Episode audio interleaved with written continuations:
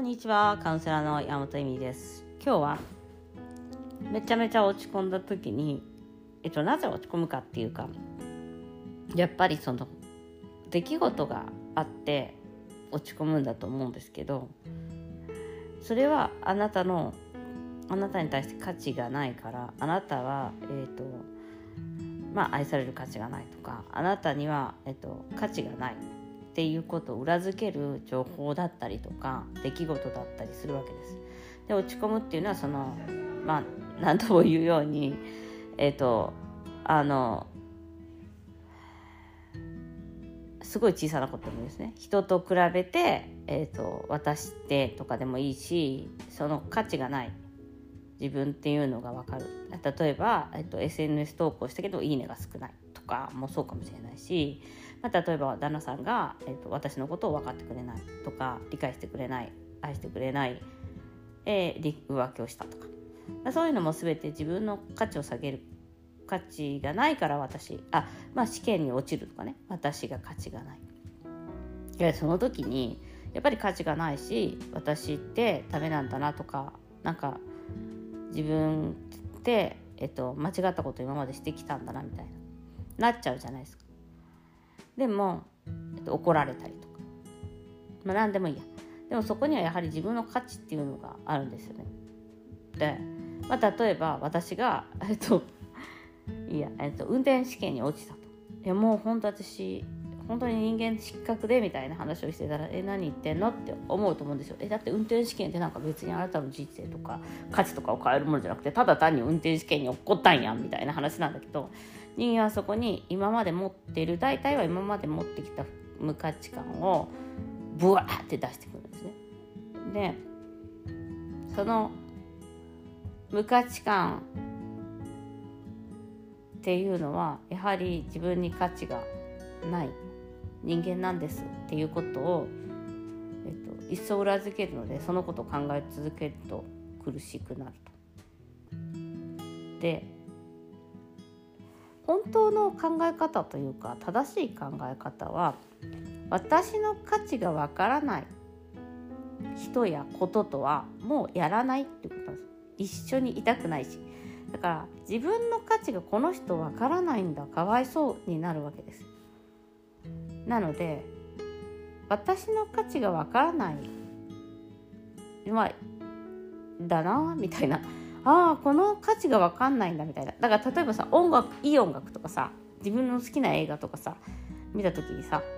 ああこの良さが分からないんだみたいな。美味しいもの食べた時とか。あなんかさゴディバのチョコよりもさ全然明治のさあのアーモンドチョコの方が良くない？みたいな人だっているわけじゃん。あこの人ってこの価値が分からないんだでおしまいじゃないですか。で自分に対しても人間関係もそうなんですよね。あ私の価値はこの人は分かんないんだみたいな。だってゴジバの方が明治より売れてないかとかって言ったらさ明治の方が売れてるかもしれないからやっぱり明治の価値の方があるわけでしょ？その安安くて美味しいとか手に入りやすいとか。あのね。だからあの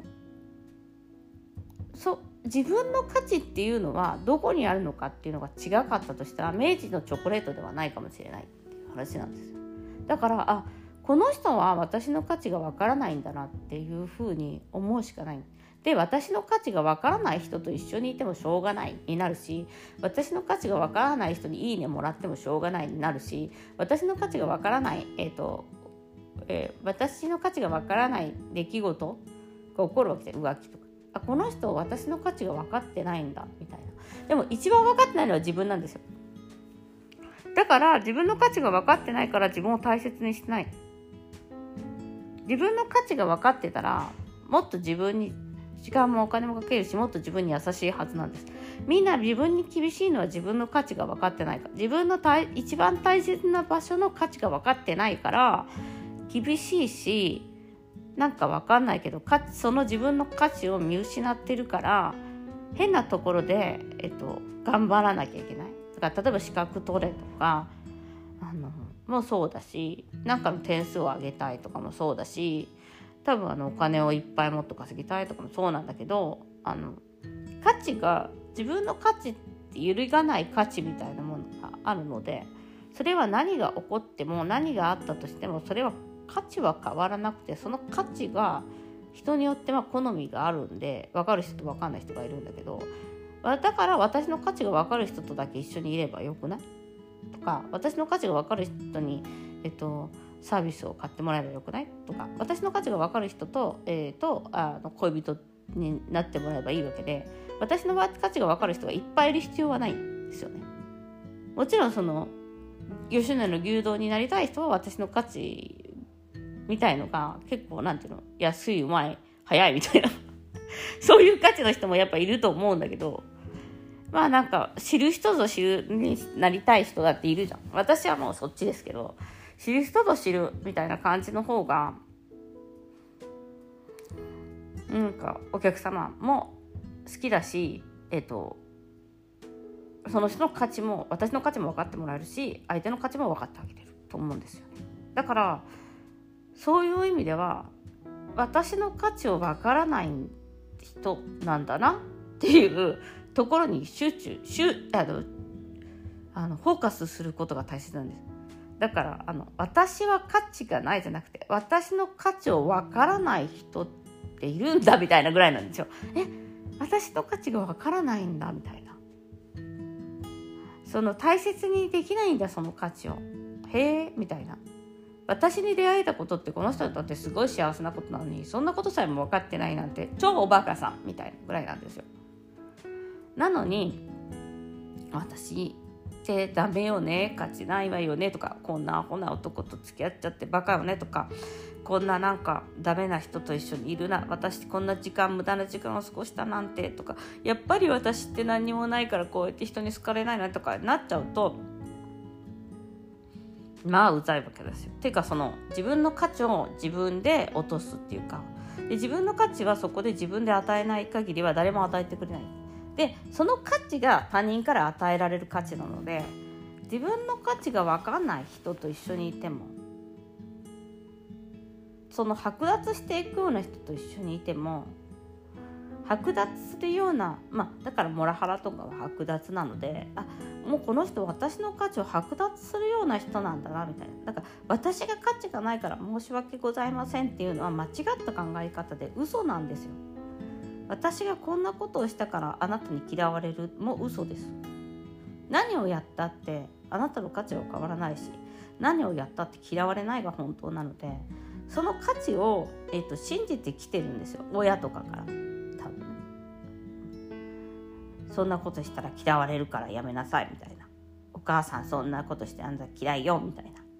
でそれが女性だと優しいとか人の心が分かるとか何でもやってあげるとかサービスみたいになっちゃって、うん、嫌なことばっかりやってる自分っていうのは価値がどんどん下がっていく。だって価値がないから女性だからとかあなただから価値がないからそう嫌なこともしないとあの愛されないんでしょ？っていうことになるわけです。だから価値がない自分じゃなくて私の価値をどうやって上げていけるどうやって分かってもらえるかっていうのはえっと、大切なんですよね。だから自分の価値とか自分のことを本当に分かってあげて愛してあげないとそれは自分を知ることはすごいだから大切でなんか深掘りなんて意味ないとか言う人いっぱいいるけどまあまあその人にとっては意味なかったんだと思うんですよ。ただ本当に自分の価値は自分しか見てあげない。自分が24時間365日いるから。だから自分の価値をを本当に本当に本当に何度も何度も理解って理解するんです。そこがあのあなたの自己肯定感になるし自分が好きな部分になるし自分のいいところになる。だから自分の価値は自分にしかついてない。だからもうそこはねもうどんなに価値がある人間だったっけ？みたいな感じなんですよ質問の仕方としては。